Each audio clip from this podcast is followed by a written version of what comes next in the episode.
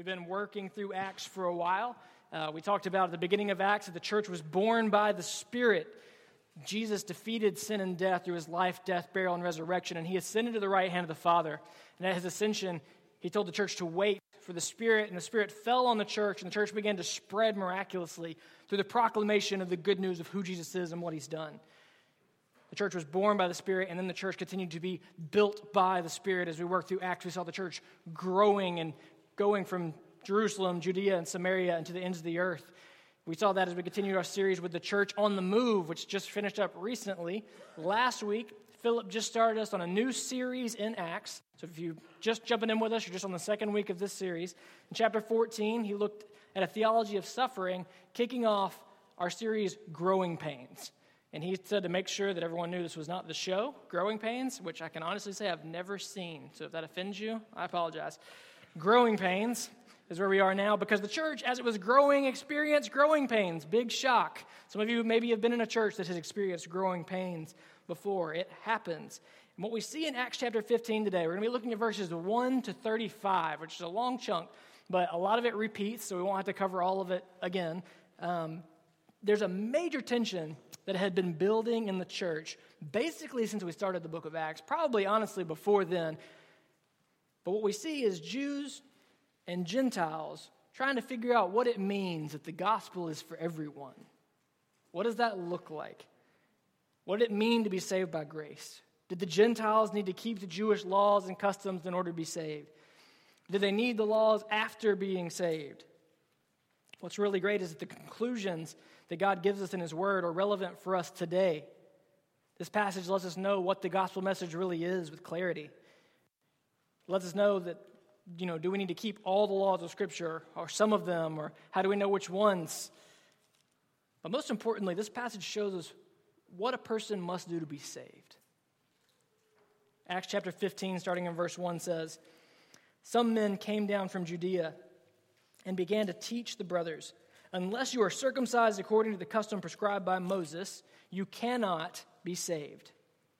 After Paul and Barnabas had engaged them in serious argument and debate, Paul and Barnabas and some others were appointed to go up to the apostles and elders in Jerusalem about this issue. When they'd been sent on their way by the church, they passed through both Phoenicia and Samaria, describing in detail the conversion of the Gentiles. And they brought great joy to all the brothers and sisters. When they arrived at Jerusalem, they were welcomed by the church, the apostles, and the elders, and they reported all that God had done with them. But some of the believers who belonged to the party of the Pharisees stood up and said, It is necessary to circumcise them and to command them to keep the law of Moses. The apostles and the elders gathered to consider this matter. After there had been much debate, Peter stood up and said to them, Brothers and sisters, you are aware that in the early days God made a choice among you that by my mouth the Gentiles would hear the gospel message and believe. And God, who knows the heart, bore witness to them by giving them the Holy Spirit, just as He also did to us. He made no distinction between us and them, cleansing their hearts by faith. Now then, why are you testing God by putting a yoke on the disciples' necks that neither our ancestors nor we have been able to bear? On the contrary, we believe that we are saved through the grace of the Lord Jesus in the same way they are. The whole assembly became silent and listened to Barnabas and Paul describe all the signs and wonders God had done through them among the Gentiles. After they stopped speaking, James responded, Brothers and sisters, listen to me. Simeon has reported how God first intervened to take from the Gentiles a people for his name. And the words of the prophets agree with this, as it is written After these things, I will return and rebuild David's fallen tent. I will rebuild its ruins and set it up again, so the rest of humanity may seek the Lord, even all the Gentiles, who are called by my name, declares the Lord, who make these things known from long ago. Therefore, in my judgment, we should not cause difficulties for those among the Gentiles who turn to God. But instead, we should write to them to abstain from things polluted by idols, from sexual immorality, from eating anything that has been strangled, and from blood. For since ancient times, Moses has had those who proclaim him in every city, and every Sabbath day he is read aloud in the synagogues. Then the apostles and the elders of the whole church decided to select men who were among them and to send them to Antioch with Paul and Barnabas, Judas called Barsabbas, and Silas, both leading men among the brothers.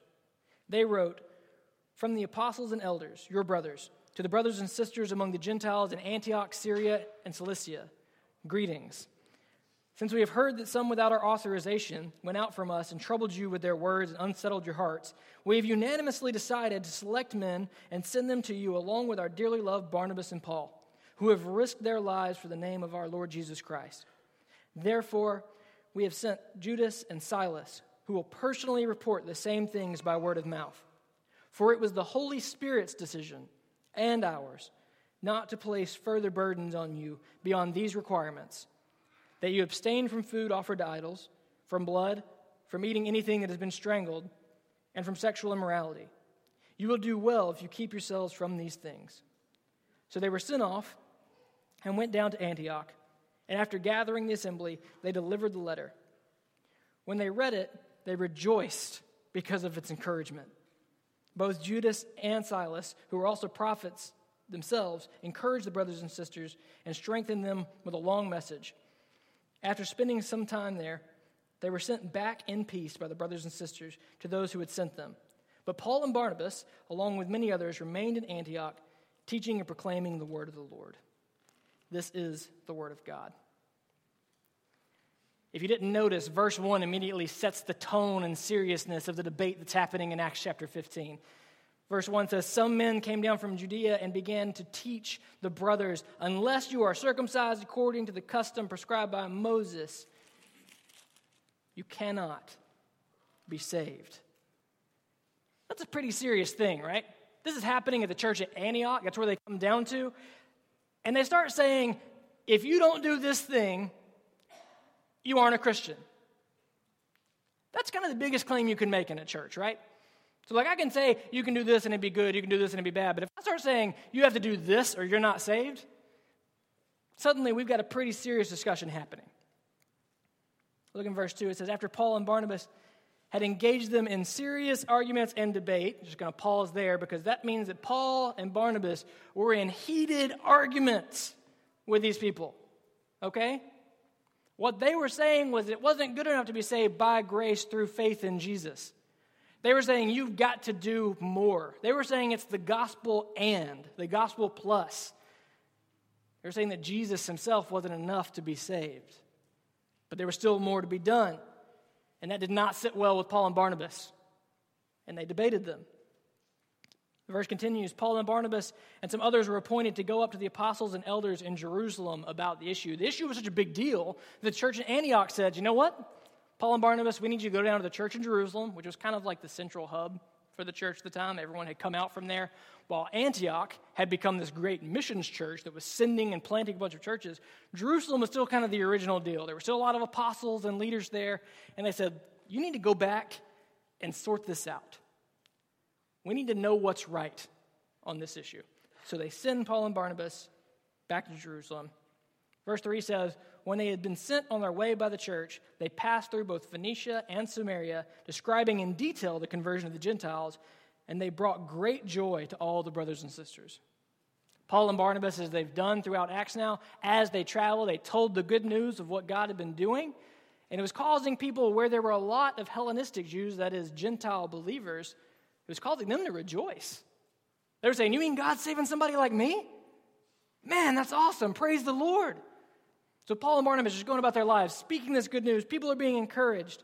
When they arrived at Jerusalem, they were welcomed by the church, the apostles, and the elders, and they reported all that God had done with them. So they continue to tell. But verse 5 kind of throws a kink in here. It says, But some of the believers who belonged to the party of the Pharisees stood up and said, It is necessary to circumcise them and to command them to keep the law of Moses. First of all, Pharisees who are Christians, if you're, if you're new to church, all right, you go through the Gospels Matthew, Mark, Luke, and John, you're going to see a lot of interaction with Jesus and the Pharisees. And it's a lot about how basically religion can't save you. You can have all the religion, all the laws you want, you're not going to get saved this way.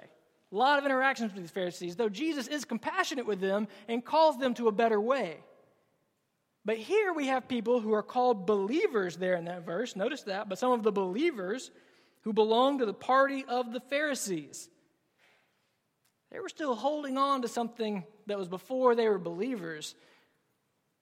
I'm not saying you can't be a Pharisee and be a Christian, but I'm saying that had to be a fine line to walk. Okay? That had to be a tough thing. They may have been blind to some of their own personal biases that they had learned before they were Christians that they kind of held on to.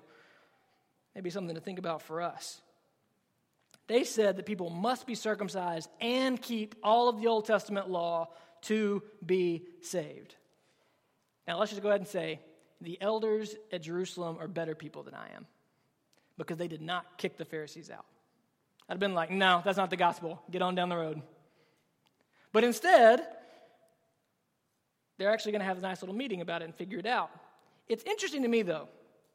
These believers who are Pharisees, they're hearing all this great news of what God has done to reach the Gentiles. This is what they told in Samaria and Phoenicia. That's what they're telling in Jerusalem now. And everyone who hears it is encouraged, except for this group. The first thing they respond with is, It is necessary to circumcise them and to command them to keep the law of Moses. Not praise the Lord, not thank you, Jesus, for saving these people. It's, well, they need to get in line and look like we do. Church, one thing I want to offer as encouragement, especially to the members here at Radiant today, is this is not something I've seen at this church. I've seen this at other churches. It's an ugly thing when someone gets saved, and rather than celebrate that someone has repented and trusted Jesus for salvation, instead people immediately begin to question well, are they going to start dressing like I do? Are they, are they going to come to the Sunday school hour that we have? Where are they going to park? Are they going to sit in my seat? Some of y'all are like, that's ridiculous. No one would actually say, Are they going to sit in my seat? It's true. I've heard it asked. People care about stuff. But here, this was deep seated. This was everything they had learned growing up and saying, Are these people going to get with the program? Again, Radiant Church, I'm so glad we don't seem to be this way. We seem to be able to celebrate and honestly give people the benefit of the doubt. I always think it's a good thing to err on the side of grace with one another. And, and that, that can be a really good way to go. Because then if we're wrong, then hey, we, I'd rather apologize for being too gracious than being too strict, right? So we can err on the side of grace with people, we can celebrate with them, but these Pharisees do not do that. Verse 6 says the apostles and the elders gathered to consider this matter. So the church leaders call a meeting. That's what's happening. Verse 7 After there had been much debate, Peter stood up. Of course, Peter stood up, right? If you've read the Gospels, if you've read Acts through here, Peter's the guy who always stands up. Normally puts his foot in his mouth, but in Acts, Peter's been starting to get it. He's been proclaiming the gospel. He's been going to people who don't look like him. He's been breaking out of what he's used to for the sake of Christ. And one of the commentaries I read on this actually said that this may be Peter's most important speech. Because Peter would have been raised Jewish. He would have been raised to have been a Pharisee, or at least in that same belief system. So for him to step up and say, No, God is doing something new here, is a big development for Peter. Let's look in that second half of verse 7 when he starts talking. It says, Peter stood up and said to them, Brothers and sisters, you are aware that in the early days God made a choice among you, that by my mouth the Gentiles would hear the gospel message and believe. If you've been tracking with us through Acts, or if you just flip back and look at Acts another day, you'll see that Peter has already taken the gospel to Gentiles. He even had all these crazy visions, and there were all these animals on this big like blanket thing. And I'm telling you, go read it. It's, it's a odd. But he, he has this big moment, this life changing moment that says, This is for them too. Don't call them unclean. So Peter starts to say, Listen, God chose them. He's calling into mind covenant language there, folks. God, in early parts of Genesis, chose people for himself, promised to Abraham, of your descendants I will have a people. And the Jewish people for a long time had thought that means us. That means ethnic Israel. That means Jewish people only. And Jesus came and began to show them how it was God's plan all along to save a people for himself from every nation, tribe, and tongue. So Peter says God chose them too.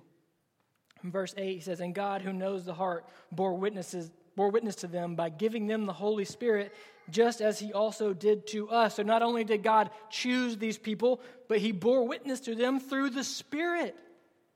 God the Spirit, God Himself has indwelled these people, has empowered these people to repentance and faith and a lot of miracles and things like that we've seen. Who are we to deny God? Now, let me caution against something here. It can be really easy to say any church that's growing must be doing something right. Right? I've heard it said healthy things grow. So if a church is growing, it's healthy. Y'all, you know what else grows? Cancer. Okay? So I'm not saying that all churches that are growing are bad. That's not what I mean. I pray that we grow, continue to grow. A lot of churches that are huge are doing great things. What I'm saying, though, is they're not just celebrating here and saying, oh, you know, we're, we're just going to call it God did this. No, they saw evidence that God did this. They knew the Spirit had fallen on these people through miraculous signs, through prophecy, through healings. All, all kinds of things were happening that showed that the Spirit was with them and in this message. Okay? This was something not just being ascribed to God, but something that God was actively doing in his church. Verse 9, Peter continues He made no distinction between us and them, cleansing their hearts by faith. He made no distinction. God did not look and say, I'll save one Jewish one, I'll save one Gentile one. No, he says, I will save sinners who will call upon the name of the Lord. That's good news for us, folks. That's good news for us. He doesn't look and say, This person's good enough, this person's not. He knows that none of us are good enough, and yet He abundantly pours out His grace that we may be saved. And just as He cleansed their hearts by faith, He does the same for all who trust in Jesus now. We can be called righteous because Jesus is righteous, not because we are. Our hearts can be cleansed and made pure by faith. Peter continues in verse 10 Now then, why are you testing God by putting a yoke on the disciples' necks that neither our ancestors nor we have been able to bear? I really think Peter's beginning to culminate what he's saying here. Okay? I told you this passage tells us what must we do to be saved? What must a person do to be saved? And you had these people at the beginning saying, well, they've got to be circumcised. And then you have these Christian Pharisees saying they got to be circumcised and obey all the laws of Moses. Peter probably offended some of them with verse 10. It says, Why are you testing God by putting a yoke on the disciples' necks that neither our ancestors nor we have been able to bear? He says, None of us have been able to keep the law. If salvation is by keeping the law perfectly, we are all, every one of us, doomed. And if that's how you relate to God, I think naturally in our flesh that may be how we relate to God. Because somewhere in us, being made in his image, we know right and wrong that he's given to us, this sense of morality, this kind of Romans 1. We see what's good in the world, we see what's bad in the world. And we think, if I can do enough good, maybe. If I don't do too much bad, maybe I'll be with God. Maybe I'll live forever. Maybe it's a selfish thing. It's not even about being with God, but it's just maybe I'll live forever. Maybe He'll be kind to me. Maybe it'll be okay because I'll have a good enough record. Peter says, no.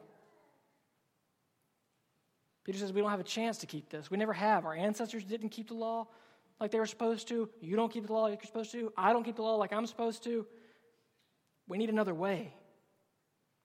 And in verse 11, he says, On the contrary, we believe that we are saved through the grace of the Lord Jesus in the same way they are. We are saved by grace through faith in Jesus Christ, apart from the works of the law. Hallelujah, we're saved by grace. Folks, every one of us are undeserving. We're saved because God is merciful and good and compassionate and faithful and kind, not because we're worthy. If this doesn't strike you as good news, then maybe you think too highly of your record of law. Maybe you feel like, well, I'm, I'm pretty good. I've, I've been a mostly good person mostly good does not compare to perfectly holy like God. We are sinners in need of God's mercy and grace. And the good news of Jesus Christ is that He gives it to us if we will repent and believe in Jesus. Peter, there back in verse 9, said he makes no, distinct, no distinction between us and them. And here in verse 11, he says, they're saved through the grace of the Lord Jesus in the same way they are. We are saved just like they are, they are saved just like we are. There's hope for everyone who will repent and believe. Folks, it's never hard to convince people that we can't convince the law, but I've learned that it can be hard to convince them that Jesus kept the law perfectly. He fulfilled the law. And he paid the penalty for our failure to keep the law at the cross. He bore the wrath of God in our place, taking on our sin that we could have his righteousness, his holiness. Peter here isn't just contending for some little thing or like some way we do church, he's contending for the gospel itself. Understand the gospel is not a list of things to do so you can go to heaven. The gospel is the good news that Jesus Christ has accomplished everything necessary for all who will trust him to be made right with God now, today, and for all eternity. This is news that should transform us completely head to toe.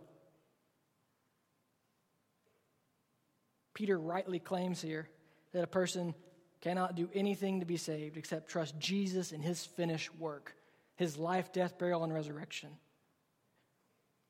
We call out to him as Savior and Lord. We trust him for who he is and for what he's done. And there is no Savior apart from him, there is no salvation apart from his. If you're here and you think, man, this is such elementary stuff. I've been going to church. I know the gospel. I know it's by grace through faith. Why are we going over this again? This is just such a simple message. Can we get Philip back so he can get us into deep theologies of suffering and things like that? First of all, it's in the text. We're preaching the text. Second of all, if you think that, you've misunderstood the gospel. Because the gospel is not just the entryway into Christianity, it is our very life and sustaining truth. This is the message that we will celebrate for all eternity as we're gathered around the throne. Jesus went to the cross and died in our place. Not just for ethnic Israel, not just for people who look like me, he died for all who will call on him as Lord and repent of their sins. Peter's words we are saved through the grace of the Lord Jesus in the same way they are silenced the assembly. Verse 12 says, The whole assembly became silent. I'm impressed we could go that long, everybody. Normally, you go that long, eventually, you get somebody saying, like, Oh, am I supposed to be saying amen right now? So they just like shout out. Or you get a kid scream, or a cell phone goes off, or something. It's hard to make a, whole assembly be quiet, especially if you've been debating each other, right? They were going back and forth about this. And now Peter says, We are saved through the grace of the Lord Jesus in the same way they are, and it's And they began to listen to Barnabas and Paul describe all the signs and wonders God had done through them among the Gentiles. Paul and Barnabas began testifying to this truth. What a cool thing. Peter in this situation says, We're saved by grace through faith. Paul and Barnabas goes, Yeah, and let me tell you about how we've seen people be saved by grace through faith. So they don't just preach it, but then it's testified that we have seen and experienced this truth. We know that God graciously saves Gentiles because we've witnessed it. Verse 13 says, After they stopped speaking, James responded. Now, this is James, who would have been Jesus' half brother. Talk about having a little brother complex, right? That had to be a rough time. James, Jesus' half brother, he was an elder at the church of Jerusalem. He was obviously very influential, or he wouldn't have been speaking up at this time. He begins to speak out. Brothers and sisters, listen to me. Now, something important here is they're having this debate. I noticed that James and Peter both say brothers. They both call on each other as family, even amidst the debate, because they're calling believers together on this truth of the gospel. Brothers and sisters, listen to me. Simeon has reported how God first intervened to take from the Gentiles a people for his name. Now, he calls him Simeon because he uses Simon Peter's Jewish name. James was a smart guy, right? He's talking to Pharisees, and he's like, I'm going to use this Jewish name that's going to really appeal to them. Simeon has told us how this happens. Now, what James is going to do is he's going to agree with Peter, and he's going to give some scripture to prove it. Verses 15 through 18, he says, And the words of the prophets agree with this, as it is written, After these things I will return and rebuild David's fallen tent.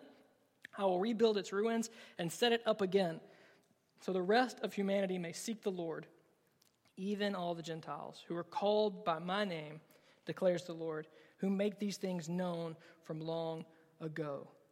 James is quoting here from Amos 9, 11, and 12, and Isaiah 45, 21 to show what Peter's saying has always been true, and it's in the scriptures we read every Sunday, but now we can get it.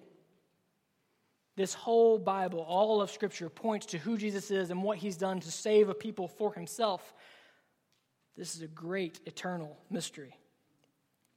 Verse 19 says, Therefore, James still speaking, in my judgment, we should not cause difficulties for those among the Gentiles who turn to God. Yes and amen. That should be the end of the chapter, right? We shouldn't cause them any problems. We're saved by grace. We're done. Verses 20 and 21 may confuse you. But instead, we should write to them to abstain from things polluted by idols, from sexual immorality, from eating anything that has been strangled, and from blood. For since ancient times, Moses has had those who proclaim him in every city, and every Sabbath day he is read aloud in the synagogues. What? He just affirmed, he even used scripture to say, yes, we're completely saved by Christ's finished work. When he said it is finished on the cross, he meant it. It was not it is finished, but it is done. And then he says, but we should tell him to do these things. What was James doing here? Was James adding to the gospel? The answer, of course, is no. He's not. He's just confirmed that the gospel is by grace through faith. So, at first glance, this may seem like a compromise on the gospel of grace, but it's not. What this is, is a show of respect and charity for our brothers and sisters in Christ. Understand, he's affirming they are saved. Now we think they should do this. It's not they should do this so that they must be saved. It's they are saved, so now we're going to call them to live charitably, to go above and beyond holiness, to love their brothers and sisters well. Now, this may be confusing because he lists off stuff they're not supposed to eat. He tells them to abstain from sexual immorality. And you start thinking, well, what laws do we have to keep? What laws do we not keep? It's important to remember that Jesus said he did not come to abolish the law, but to fulfill the law. None of the law will ever pass away, he tells us. Equally confusing here, Paul in Romans chapter 14 basically says you can eat whatever you want. You can pray and you can eat whatever you want. Just acknowledge each other's um, preferences and be kind to each other, essentially. But here in Acts 15, it says, don't eat things sacrificed to idols. Understand, though, the point is not to compromise on the requirements of salvation, but to love others well once we have been saved. Now, I'm going to back up a bit and then go forward with this explanation, okay? We are not saved by our good works. Yes and amen. But we are called to good works once we have been saved. Holy living after being saved includes loving our neighbors well and considering what may hinder them from holy living. What James was recommending was saying, listen, the Gentiles are saved by grace through faith. But we think they should do these things to respect their brothers and sisters who are Jewish. Okay? They don't put the whole law on them. This actually very much parallels from Leviticus, where it says what a foreigner would do if they came into the people. They say, but there are these things they should do. And they tell them about eating the food specifically. Now, there is one thing here which is about sexual immorality. A lot of the moral law, Jesus actually raised the bar on. He did not drop it and say, you can live however you want. He actually raised the bar. You can see that at the Sermon on the Mount in Matthew chapters 5 through 7. He calls us to a righteousness that is holier than that of the Pharisees. Okay? But the point here that we're trying to get to, the point that Paul makes in Romans 14, the, the point that's the same thing here, is that Jesus has purchased a people for himself, all right? If you believe in Jesus, he has purchased you and he has given you freedom in this life. What Paul calls us to in Romans 14 when he talks about eating things and not eating things, and what James is calling these believers at Antioch to, is to love our neighbors more than our freedoms. To love our neighbors more than our freedoms. It's one thing to say, yes, by God's grace, I am of age and I can drink alcohol legally. And I can do that and not get drunk and go against Scripture that way on moral law, but I can drink and take alcohol, and there's nothing inherently wrong with doing that. But y'all, alcohol can cause serious damage to familiar relationships, to personal health, these kind of things. Now, some of y'all are like, is he about to say I can't drink alcohol? What I'm saying is there is a place for Christian freedom in that realm, but I will also say you should be mindful of brothers and sisters who may have been affected by this because that is loving them well. Does that make sense? I bring that up because I heard a lot growing up. The phrase was teetotalers. We're teetotally against alcohol. We're not gonna we're not gonna drink alcohol. That shouldn't happen. We don't do that. Christians don't do that. And then I started reading the Bible and being better discipled, and I was going, Scripture doesn't say that. In fact, there's even one verse where Paul tells Timothy to drink a little wine for his stomach and for his physical ailments. Like, what's going on? But it was also clear that Scripture says not to be drunk, so I was really confused with all this. And it helped me to put it into this perspective. This is just one example of a law that we have freedom to do, but it may not be wise for us to do it. It may be something where I can say, I love my brother and sister in Christ enough to not make use of this freedom. Now, that's just one example. There are lots of others we could make, but that's one I figured some of you might be able to relate to, think about. Um, I love that James here calls them to a better way. And what we're going to see when they receive this news is they understand that this is good news. They understand that he's not trying to hold the law on them and say, you must do this to be saved. They understand that this is, you are saved. Now we're calling you to a better way to live. Okay? So, don't cause your brothers and sisters to stumble. Don't play stumbling blocks. Good. In verse 22, they continue, it says, Then the apostles and the elders with the whole church decided to select men who were among them and send to them, uh, and send them, and to send them, sorry, to Antioch with Barnabas and with Paul and Barnabas. Judas called Barsabbas and Silas, both leading men among the brothers. So they get together. They say, We're going to send some of our best people to them, Paul and Barnabas. We're going to send Judas and Silas to them. Also, got to feel kind of bad for Judas here because when we think of Judas, we think of the guy who betrayed Jesus, which is why it says Judas called Barsabbas. Like, yeah, I'd probably go by another name too at that point. Don't know if that's why it doesn't say that, but when I read it, I'm like, nah, that's valid. Both leading men among the brothers, they wrote, From the apostles and the elders, your brothers, to the brothers and sisters among the Gentiles in Antioch, Syria, and Cilicia greetings. Now, I'm not going to reread the whole letter because it's exactly what James just said that they thought they should do, what things they should abstain from, that they are indeed saved by grace. He's sending these brothers to go and explain this to them and proclaim this to them. So he does that. I do want you to look at verses 28 and 29, though.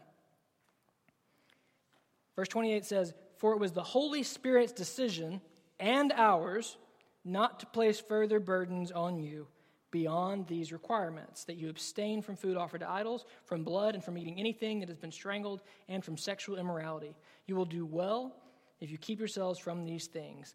Farewell. Also, I love that they just ended a letter with farewell. Gonna start doing that with my text messages. It was the Holy Spirit's decision and ours. I love that. What they start telling is, we have confirmed this together as a church that this is the will of God Himself.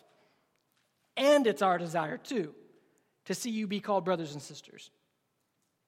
They started this letter again. We had the address from Peter, brothers and sisters, the address from James, brothers and sisters, and they start this letter the same way, calling them family before they start asking them to follow these requirements, showing that they are saved by grace through faith in Jesus Christ. Verse 30 says So they were sent off and went down to Antioch. And after gathering the assembly, they delivered the letter. When they read it, they rejoiced because of its encouragement. That should affirm that this was a positive message. If you're doubting, going, I don't, I don't really see why they're wording it this way. Even the people who this was kind of in question about, when they got the letter back, they were like, yes, praise the Lord. We're being embraced by the church of Jerusalem. We're being embraced by the church. They're calling us brothers and sisters. They're treating us like family. They're just calling us to live in some ways that respect other people. Yes, we want to do that. We want to respect other people. What a crazy idea, wanting to respect other people, 2018. Verse 32 says, Both Judas and Silas, who were also prophets themselves, encouraged the brothers and sisters and strengthened them with a long message. Long preachers, there you go. After spending some time there, they went they were sent back in peace by the brothers and sisters to those who had sent them. But Paul and Barnabas, along with many others, remained in Antioch, teaching and proclaiming the word of the Lord. I love that when they hear that we are indeed saved by grace through faith, it's not a knock on their own personal records. They didn't say, Oh, are you saying I'm not good enough according to your law? They didn't hear the new demands of holy living now that they are saved and go, Oh, why are you, why are you giving us such difficult things? No, instead they celebrated, they rejoiced at this message of grace. They rejoiced that the only requirement to be saved is God's grace through faith in Jesus Christ. That's it. When you hear that, do you hear it as something rote or just repetitive that you hear in church that doesn't mean anything to you? Or do you hear that as the good news that it is? When we talk about salvation by grace, do you hear that as a positive thing in your life? Does it make you rejoice? It should. Because where we have all failed to keep the law, Jesus fulfilled the law. And by faith, we receive his right standing with God. Now we strive to walk in holiness in light of Jesus' finished work, not as an attempt to earn salvation but for God's glory and for our good and for the sake of our brothers and sisters. If you're a believer and you're here today, I hope this passage just reminds you, first of all, that we are saved by grace alone. We're saved by God's grace and mercy, and because He's compassionate, that should lead us to be gracious and compassionate with other people. I also hope that we'll understand that God calls us to holy living in light of that grace. I think if we really understand the grace of God and we trust Jesus for salvation, following the law and being holy then becomes something we want to do.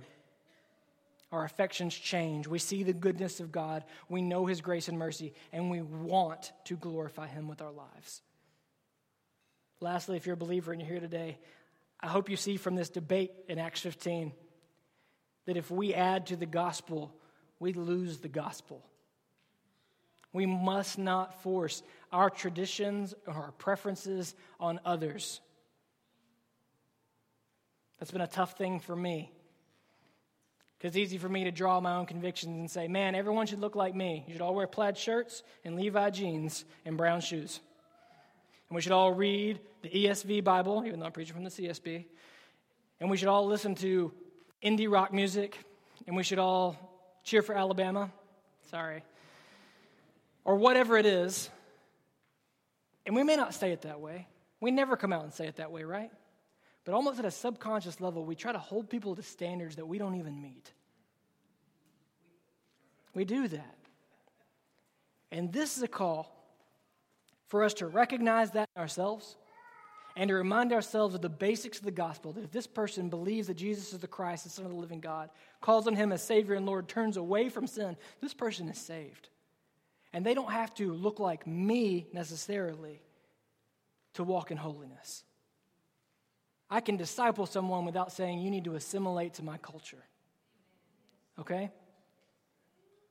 If you're here today and you're a non believer, you say, I don't know about all this Jesus stuff. You've been talking a lot from the Bible like it's true. Yes, I do believe it's true. But if you're here today and you don't know about all this Christianity stuff, I hope you'll hear. You can never meet the righteous requirements of the law.